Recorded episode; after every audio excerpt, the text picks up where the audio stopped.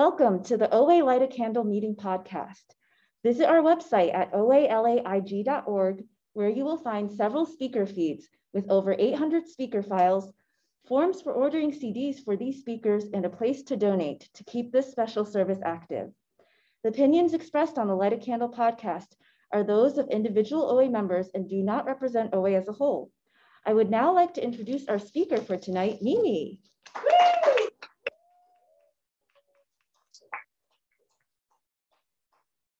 Thanks, Jesse. Um, hi, everyone. I'm Mimi, compulsive overeater, bulimic.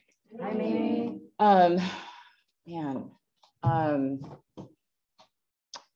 so, um, thank you, Jesse, for asking me to speak at this meeting.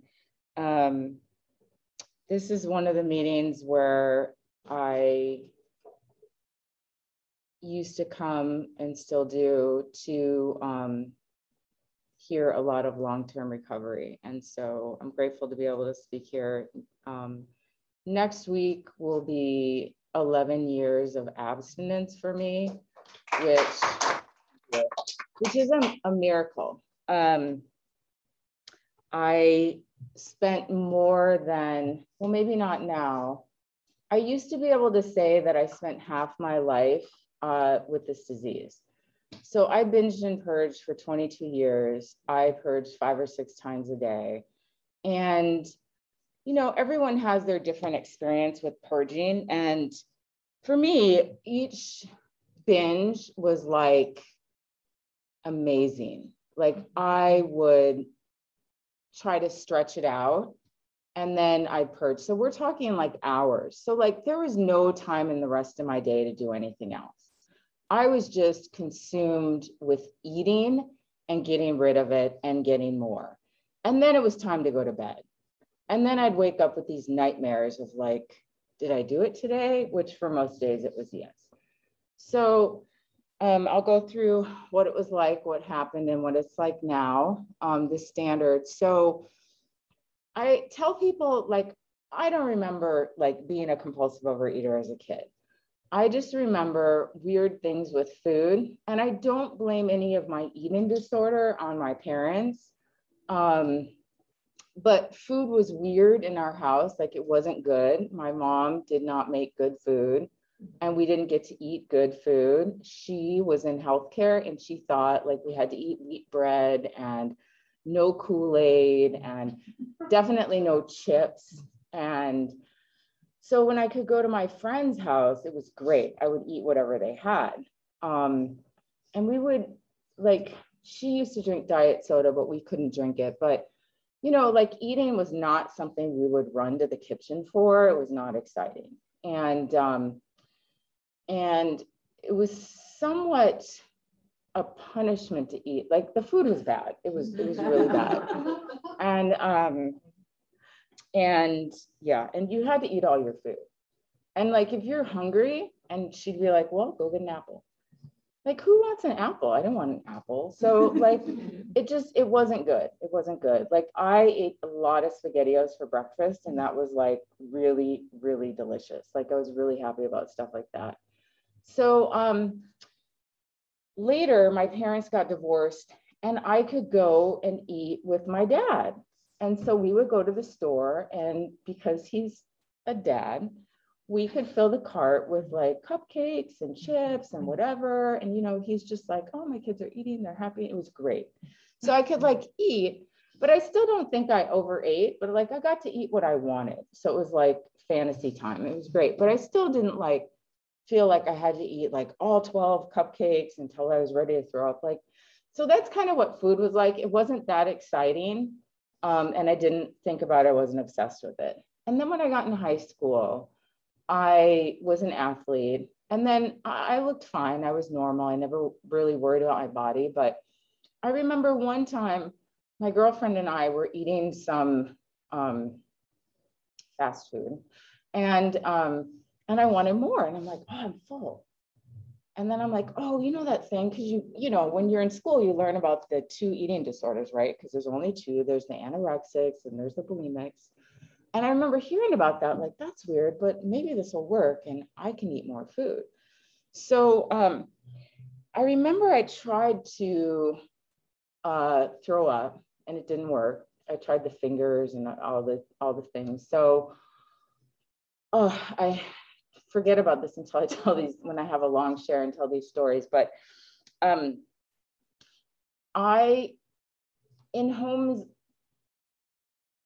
in for people that are a little bit older, there's this stuff called syrup of ipecac that people would have in their homes when kids would overdose, you give it to your kid and they'd vomit and everything was fine. So I just thought, okay, well, let me try this stuff. So I read the label and I just, I was just stupid. I was in high school and I took this stuff and it's like drink with a bunch of water. So I drank with a bunch of water. And then I started vomiting like violently. Like I remember leaning over the bathtub and like convulsing and like hitting the bathtub.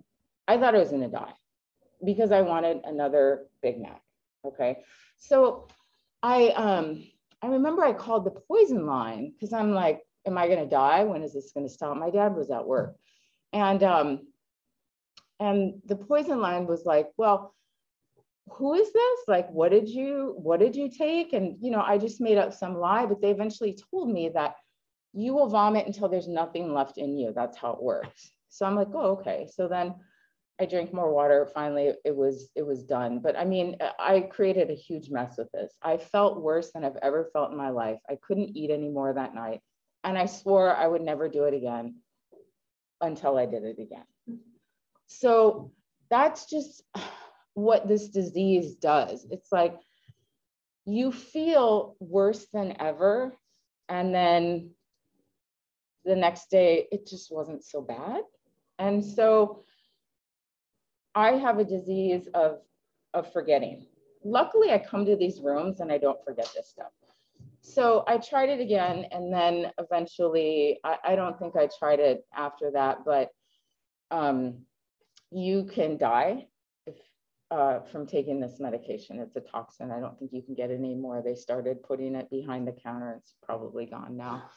Um, but um, but uh, if you would have told me that at the time, I just would have been like, I'm just going to try this once. I eat another Big Mac. So I think that, you know, after that, I, I didn't really try it again until I got to college. And I finally got away and I got to eat whatever I wanted. Remember, there'd be like the cereal machine and like um, in the dorms and like the the yogurt machine I would just go nuts on those things. And then, you know, eventually, like everyone's like, oh, the freshman 15. I was not going to gain the freshman 15. Like I did, but I was determined not to. So when I started gaining weight, I tried to think about what I could do. And I was also a student athlete. And so we would hear a lot about eating disorders. And so I tried um, to make myself throw up. Um, and I might have tried it again in high school, but I don't think I was successful. I definitely wasn't doing it until I went to college. And then when I went to college, I figured it out. I still, after 22 years, wasn't good at it. Um, and uh, for those of you who aren't bulimic, you're going to hear a lot about bulimia today. Um, and I think bulimics need to hear it too. Um, so I um, I would eat food and depending on how much I ate or, or how I felt about it, vomit. I tried laxatives. That happened once. Um, that was one that I was like, yeah, this isn't going to work for me. Um, and um, and I remember I had a boyfriend that used to tell me sometimes he's like, "What? Your neck smells like vomit," and I'm like, how embarrassing, right? But that's just because I, I, mean, I don't know if it like went down my neck. I, I don't know, but I was like, oh, he's, you know, he's right. Um, and so my binging and purging during college got so bad, I had to take a leave during college and go back home because I'm not going to do it at home. So I'm at home and I didn't really tell anyone. They just, I had severe depression so that's why I left college. Like I, it just was shameful to be like, well, I eat all this food and then I throw it up and then I get depressed and that's why I can't. My life is unmanageable. Like I didn't, I didn't really understand.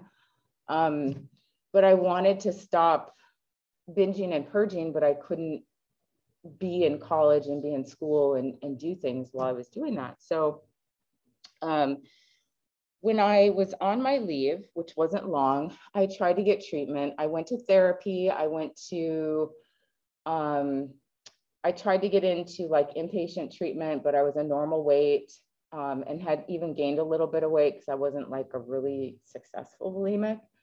Um, and then uh, I wasn't able to get that. I don't, I don't know what services there are now, but back then, like you had to be underweight by a lot. It was really hard to get insurance. And these programs are really expensive.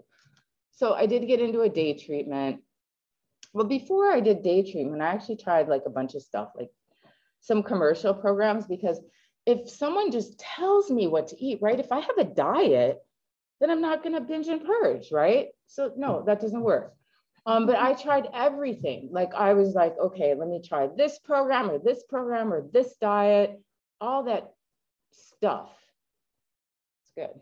Um, all that stuff I would try and um, none of it worked. So I did do like a day treatment program, and I've talked about it before. Like you know, they, you know, give you a pat of butter, and you know, they give you a fat, and then they give you a carb, and there's your bread, and you all eat together. And then I go home and I binge and purge. So that wasn't really helpful either. Um, I went back to college. I finished college, um, and I I did um, more education after that and worked and I have no idea how I made it through any of my education and how I worked because I did this for a very long time. Um, I did this up until 2008. And um, I don't remember much of my life. So when I see friends or people who knew me back in high school or college, they'll be like, remember when this happened or remember when that happened or used to do? And I'm like, no, I don't remember things. And I don't know if that's a result of my eating disorder. I don't think it's because I'm older. Um, there's something maybe, I don't know what it is, but I don't remember things. I do know that there's a lot of people that hate me or hated me. They probably don't think about me anymore. But I was the person who'd be like, yeah, I'll be at your party. I won't show up. I was a person that had boyfriends and I would just cheat on them. I didn't care. I mean, they have no idea what's going on in my life. Like I'm suffering. I have this eating disorder. Like I'm binging and purging. Like my life sucks. I want to die. So yeah, I didn't go to your party, but I can't tell you why I didn't go to your party. But you should just know that I'm super depressed and I'm living a life of hell. And like I can't show up and you should feel bad for me. I was the biggest victim. And I was a victim until I walked into these rooms. I thought that everything that happened to me was your fault, other people's fault. I had no responsibility. I mean, you just don't know what kind of family I grew up in, what kind of trauma I had, what kind of things happened to me. So I walked around feeling that way. And I was just like, and I can't get help and I can't get in a treatment center and it's just awful. And, you know, I did have a couple people close to me, like boyfriends, who figured it out and they're like, I, I know what you're doing. And I'm like, okay, well, we're not going to talk about it. So it became something that we don't talk about. And if you want to talk about it, we're not going to be together. Like I was just unwilling to talk to anyone about it. And family members uh, knew about it. A couple of them knew about it and they ignored it. Or um, I think the best way to deal with me, because I was very difficult to deal with, was to feed me. So I had like some favorite foods and um, I have foods that are easy to purge. And they would see what I would go buy. So I would get home from work and there would be these items because that made me easier to deal with. Give me my drug and then she'll be easy to deal with. Um, and then we'd make plans to do something, but I'd spend the rest of the evening in the bathroom and act like I wasn't purging. Like I, I always would come out bloodshot eyes, like shit coming out of my nose and you know, been in there forever. The bathroom now smells like Comet, um, which is a cleaning product. um, or Lysol or something like that. But I wasn't in there purging, you know, and like, you know, where where um, I would stay with my dad and my sister um, uh, after college, like there was one bathroom. So I'm up in there like vomiting um, and people need to use the bathroom and they know what I'm doing. So like they'd be irritated, but no one would say anything. Like I was super mean too. Like if you said something to me, like it was just everyone was afraid of me. So um, I I lived alone Um, and I would continue to do it. And like I said, like I don't remember much of my life, but I do remember that I wanted to die. I remember being suicidal. I remember um, going to bed at night and just being like, God, do not wake me up. Like I, the anxiety of waking up in the morning and knowing if I was going to do it. Sometimes I would just do it so I wouldn't have the anxiety of knowing that I was going to do it. Um, or just like if I wanted to go to an event, go to a dinner with someone all day long, I'd be thinking, I have to control my food, you know, and I I think about that now sometimes, and I do go out with people. I really enjoy going out to eat, and I'll, I'll talk about you know what my life is like now. But I have friends that are um, normies, and they'll we'll go to brunch, and they're like, "Oh, I'm so hungry. I haven't eaten all day," and I'm like, "What?" Like I can't imagine that now, but that's what I would try to do so that I could go out to eat with friends, and then inevitably I wouldn't make it um, because I would binge and purge. And then I'd come up with something. And it was out, you know, I just come up with, I mean, the stories just got bigger every time. Um, and I was the type of person that, um, you know, I think, I think it's hard to understand that that food is like a drug. I, I would go to the grocery store and if I knew I was going to binge, I'd have to start eating in the grocery store. I, I couldn't wait. But that meant that in my car, I'm going to be eating. And I just remember being dizzy and blurry and, you know, from like all the sugar and stuff that I'm eating and just like, you know, barely breathing while I'm doing this. And I really at times was like feeling like I'm driving drunk. Um, and I would, I mean, I, I have had um, pints or quarts of ice cream that like I don't have utensils, it doesn't matter. I will stick my fingers in there and just eat it, you know, however I need to. Like I just had no bounds. And um, I think, and I would vomit anywhere. I'd go to a mall, I'd vomit. I mean, other people's toilets, I've clogged other people's toilets, um, which is always, you know, interesting. Um, and the only place that I think I never did it was on an airplane. Um, I could always make it through the flight and just like, okay, you don't want to deal with that up here. Um, I'm trying to think of anything more, but I, I usually can't remember everything, but you know, the story of what happened. Um, so I, um, today I'm grateful for um, for the eating disorder because um, it's not the focus of this program, but the life that I had, the the um, the things that happened in my family of origin. My eating disorder helped me to survive that stuff. So in hindsight, I'm like, it did something for me, and now I can deal with and manage with the help of my higher power those things because I have a program. So I know how to deal with whatever may come up if I choose to. So, um, see, I talked about the binging and purging, um, just like really, really um, constant, really, um, really absorbed in. And I'll just say, like, also there were times where I, like, say I couldn't purge using my fingers. Oh, my hands were all cut up my knuckles were all cut up. Um, and it would be like my right hand. Um, and so I would buy these band-aids. I had special band-aids. I knew which band-aids, it's Nexcare actually, that I would put over my knuckles so that I, you know, because my teeth would be on there. I would use forks. I would use toothbrushes. I would use anything else like when my hands were too cut up, which that would cut the back of my mouth. Like who does that?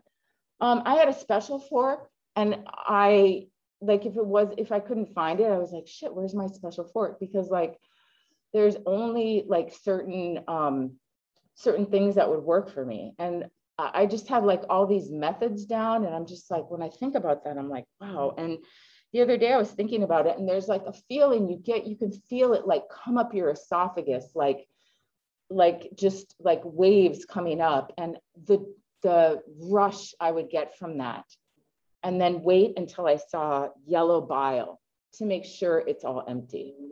Like the destruction of that is just like crazy. Um, and I didn't care. I no part of me was like, I wonder if later in life that's going to cause some problems. I didn't care. Um, so um, I what it was like, I will just say was I was very unhappy. I was suicidal and I was obsessed with food, body, getting rid of it. And the, the hardest thing was not so much that I wanted to ever lose weight. It was I just didn't know how to eat three meals a day and do nothing in between, or even eat three meals and snacks. I did not know how to eat one cupcake and be okay with it. I had to eat all 12 and get rid of them. So I just, my life was, was, um, was not, I, I wasn't living life. Um, and what happened was in 2008, so it was before I came to Overeaters Anonymous, um, I, um, I had an incident, I had an incident where um, I one of the things I like to eat and um, and purge was was cakes, and I used to go to the store and get these little like um, little slices of the cake and eat them. And um, I would get different kinds, and I used to always ask the the woman there, um, like, "Oh, can I have a sample, just so I know what that tastes like?" And she'd be like, "You come here all the time," and I was like, I remember getting really mad at her, like, "How dare her!" Like, I want a sample. I'm a good, good customer. um, so it's always for my kid that's in the car too. I would do that a lot. Like places I would go, I'd be like, can I just get one more? Because my kid's in the car. Like who leaves their kid in the car? So anyways, um, I remember this one day that I went and got, it was January 2nd or 3rd of 2008. And I went and got a sheet cake so for those that don't know what a sheet cake is, it is a very large cake meant for a party. And, um, you know, it's the end of the new year. So like I need to get a cake. So I went in, I got a cake. I'm pretty sure I asked them to decorate it. There's some extra flowers and a little writing. And that was going to be my evening. And I couldn't wait. So I cut, I cut the cake and I start eating the cake and enjoying myself. And then um, I got this thought in my head. I was like, wow, what if I couldn't throw this up? And it's the power of the mind, I think, in hindsight. And then I was like, no, that would never happen. So kept eating it. And then all of a sudden I was like, all right, well, I'm getting a little nervous about it. I've got quite a bit in there. Let me go throw up. So I went to the bathroom and um, and I tried to throw up and I'm like trying and I see a dog here now, and it's like same thing like a dog when they throw up, they're like, mm-hmm. and I, you know, I'm doing that, right? And then, um, but nothing's coming out. And I'm like, okay, so I get the fork, you know, and I get all the utensils that I use, and like nothing's coming up. But as all good bulimics know, if you have a little bit more extra liquid, that will help. So I remember going to get some bubbly water and um, because that, you know, you burp and I'm like, okay, well, that'll help. so I got some bubbly water and like there's, I'm like carrying a sheet cake. And then I put the bubbly water on top of the sheet cake. And then I'm like, for sure this is gonna work. So I'm like trying to vomit. I can't vomit, but you guys, I couldn't burp. I don't know if you know that feeling that you can't burp, but I feel like I'm gonna die when I feel like I can't burp. I don't know why, but I'm like, okay, now I can't burp and like there's no room. So I remember like my neck feeling like I couldn't breathe and I'm just like, oh my God, I'm gonna die. I feel like dizzy. I'm like, I gotta get this out.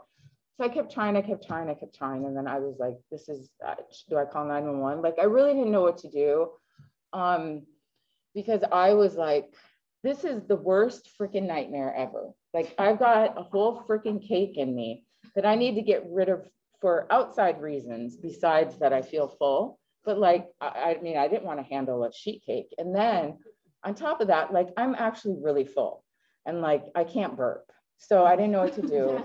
Um, so I called my landlord and um, he, we were friendly, like he was a nice guy, but like I didn't know what else to do. So I called him. It's like nine at night. Like it's not like anyways, um, and he lived not in the building and uh, I knew him and his wife, and I'm like, I'm having an emergency. And he's like, What is it? I'm like, You just got to come here. And so he came over and he came in, and he's an older guy, and he's like, Well, what's wrong? And I'm like, I um, I ate this this sheet cake, and um, I don't really remember his response, but I I was like, Do, do we call 911? And um, I really thought, like, I really, really thought, and I don't know if anyone's ever had a panic attack. Clearly, in hindsight, I was having a panic attack, but you you think you're gonna die. So, but like, I had good reason too. Like, I, you know, that full feeling where you're like, oh, I might just walk it up. Like, I was mm-hmm. full, and I could hear it like sloshing in there, and it was. I knew that like my body had probably done some. Well, I didn't know then, but now I'm like my body had done something, so I couldn't vomit. So I knew it wasn't going to happen.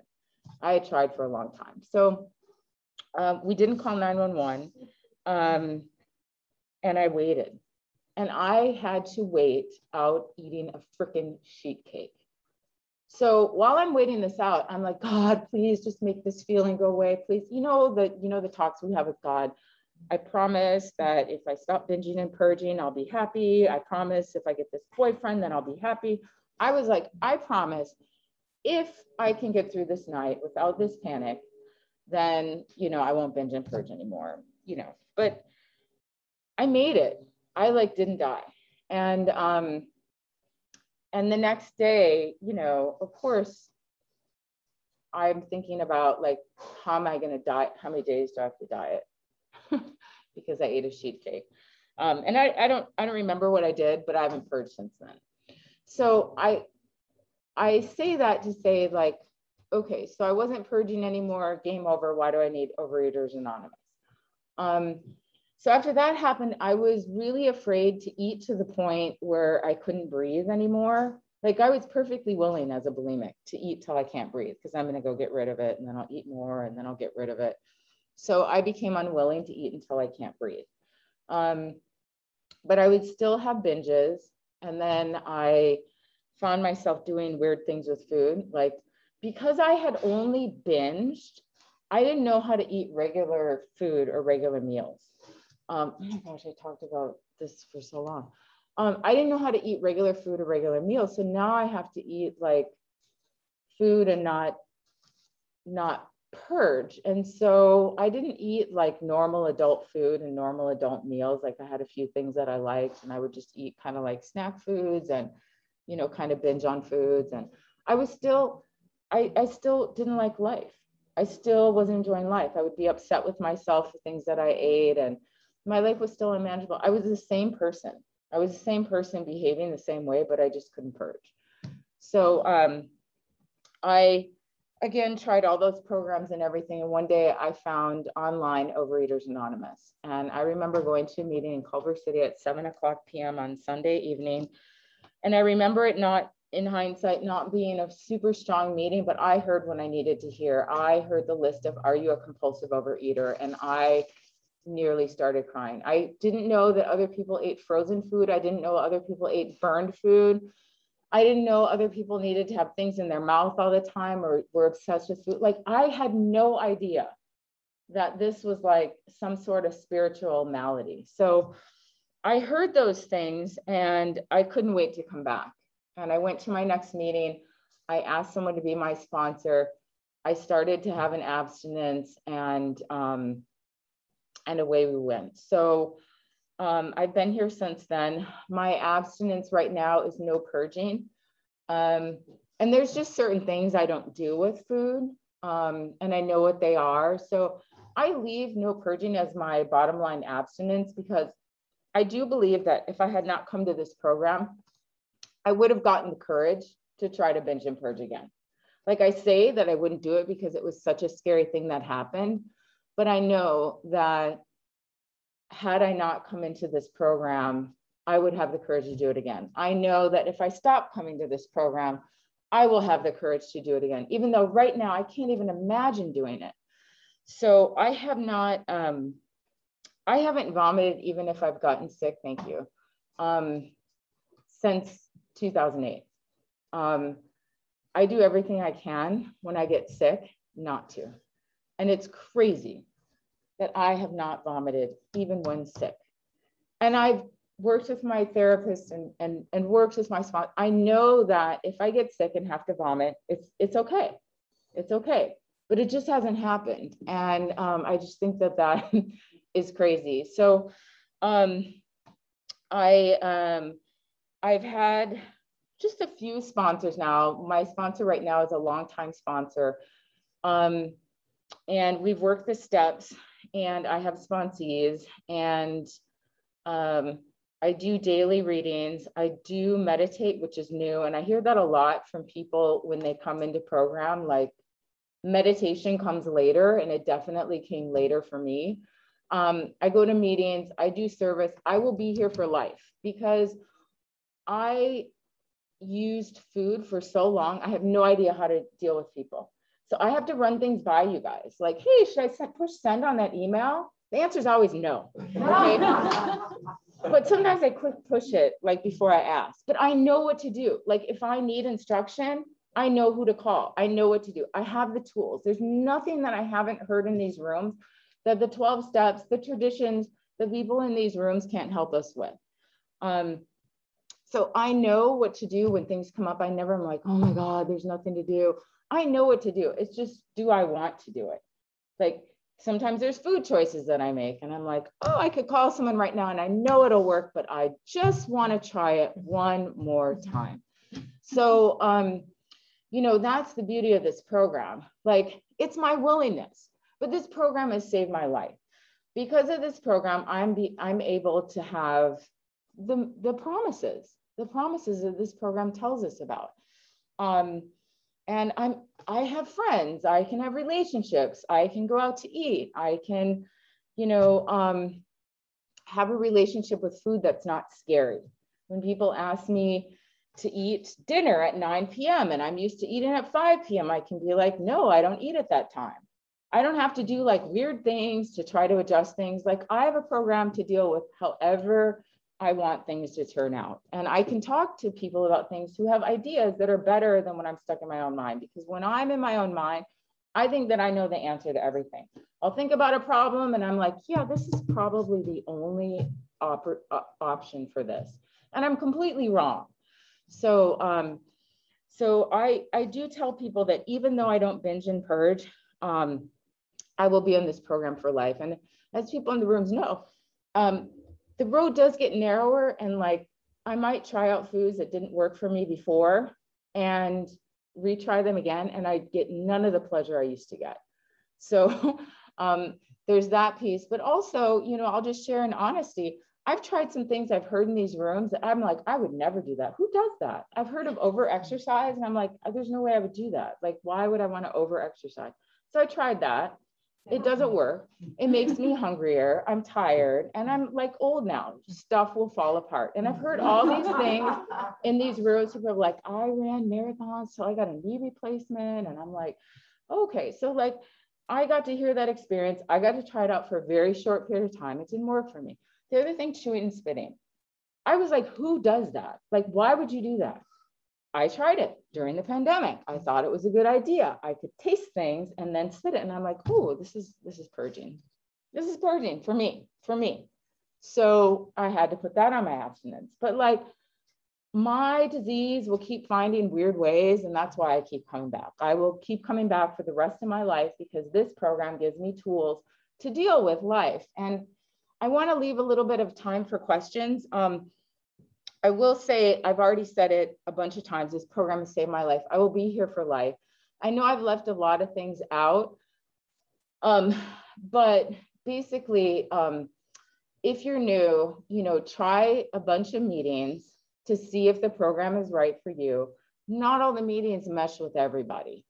And, um, you know, uh, this, I just, I have so much gratitude for the program and the fellows. Um, and um, yeah, I don't know what else to say. So I'm going to take questions.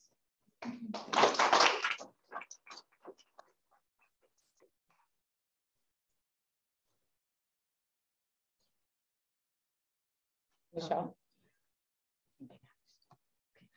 Hi, thanks. Um, Mimi, it was great to hear you.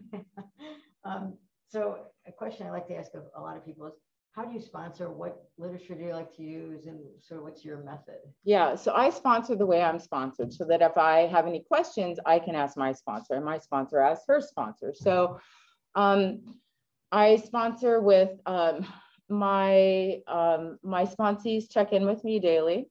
We work the 12 steps. We use the big book of Alcoholics Anonymous. And um, what else was there? Um, my sponsees send me their food. Yep. And I do the same thing. Yeah. Thanks, Mimi. Um, I was wondering if um, if there's anything that uh, what you use as a higher power or how you define God, if you could speak to um, what that what or who that is, and like, do you visualize anything or um, is there anything that you use to sort of relate to a or in, embody a higher power? Okay. Yeah. So the question is, what is my higher power and what does that look like?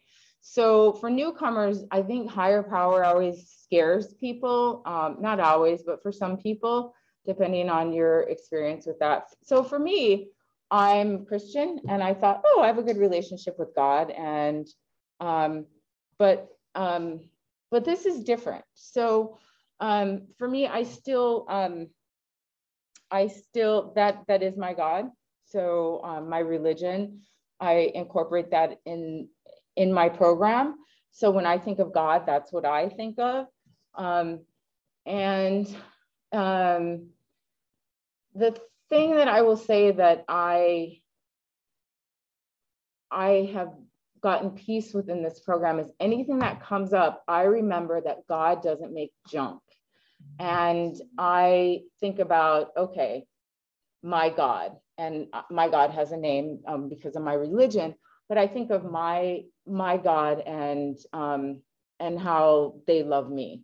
And so my higher power is a is a big part of my program. It's a big part of my life, and that's part of, it, it is all of the reason that I know that anything that will come up for me in life, no matter what, my house burns down, I have to move, I lose my job, something bad happens, I'm taken care of. So, um, yeah. Anyone else?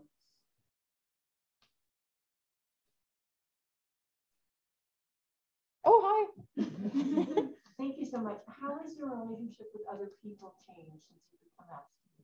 Yeah. So, uh, how has my relationship with other people changed since I become abstinent? So, the world doesn't revolve around me. Like, I thought that the world revolved around me. And that's what, like, being a victim all the time is, or thinking, and I do this sometimes. Like, if I hear people whispering at work, like they're talking about me. And that's my self centeredness, right? That's my fear. That's because I think the world revolves around me. So I do that, but then I remember that there's another option. So like I I've not arrived. So like I still have to remember these things. But when I do that, when I become self-obsessed, then I bring it back and remember that the world doesn't revolve around me. So, you know, if I'm going out to eat with someone, hey, should we meet in the middle? Where would you like to eat? What time would you like to go? So that's how my relationships have changed. Like there's two people involved instead of just one. and um, and I think of other people. And I think one of the best things that this program has taught me is doing service for other people or asking about other people or complimenting other people, paying attention to other people gets me out of myself. And it really, really works. Yeah. So my relationships are totally different. Yeah. Thanks. Oh, yeah. Um, do you have a do you distinguish between uh, meditation and prayer? And if so, did you always pray or have you only started to pray since program? What does that look like? I've always prayed. So the question is, what's what's the difference between meditation and prayer for me? They're separate for me. So I've always prayed. Um, and that's like my religious spiritual, you know, ritual. So I do always pray to my higher power. My meditation is separate um, my higher power is not necessarily, I don't even think ever in my meditation. I do like cheap meditation. I do like headspace and like calm and all that stuff. And I'll put it on for like you guys like one to five minutes. so it's not long, but it's about it's my breathing. Like I fill my body with air and I'm just trying to de-stress and just, you know, clear out my mind. So I don't bring my higher power into my meditation. Um, so for me, it's separate. And I think, oh, real quick. Yeah. Yep, I'll wrap it up. Um, do I have a food plan or a plan of eating? For a bulimic, for me, that doesn't work for me. I cannot restrict my food. So I do not use a food plan or a plan of eating. I do not binge and purge. I know when I'm doing weird things with food, I talk to my sponsor about it, but I don't use program to give myself a diet because that's what I would be doing as a bulimic. All right, thank you, everyone. We do have expenses for this meeting, and each group ought to be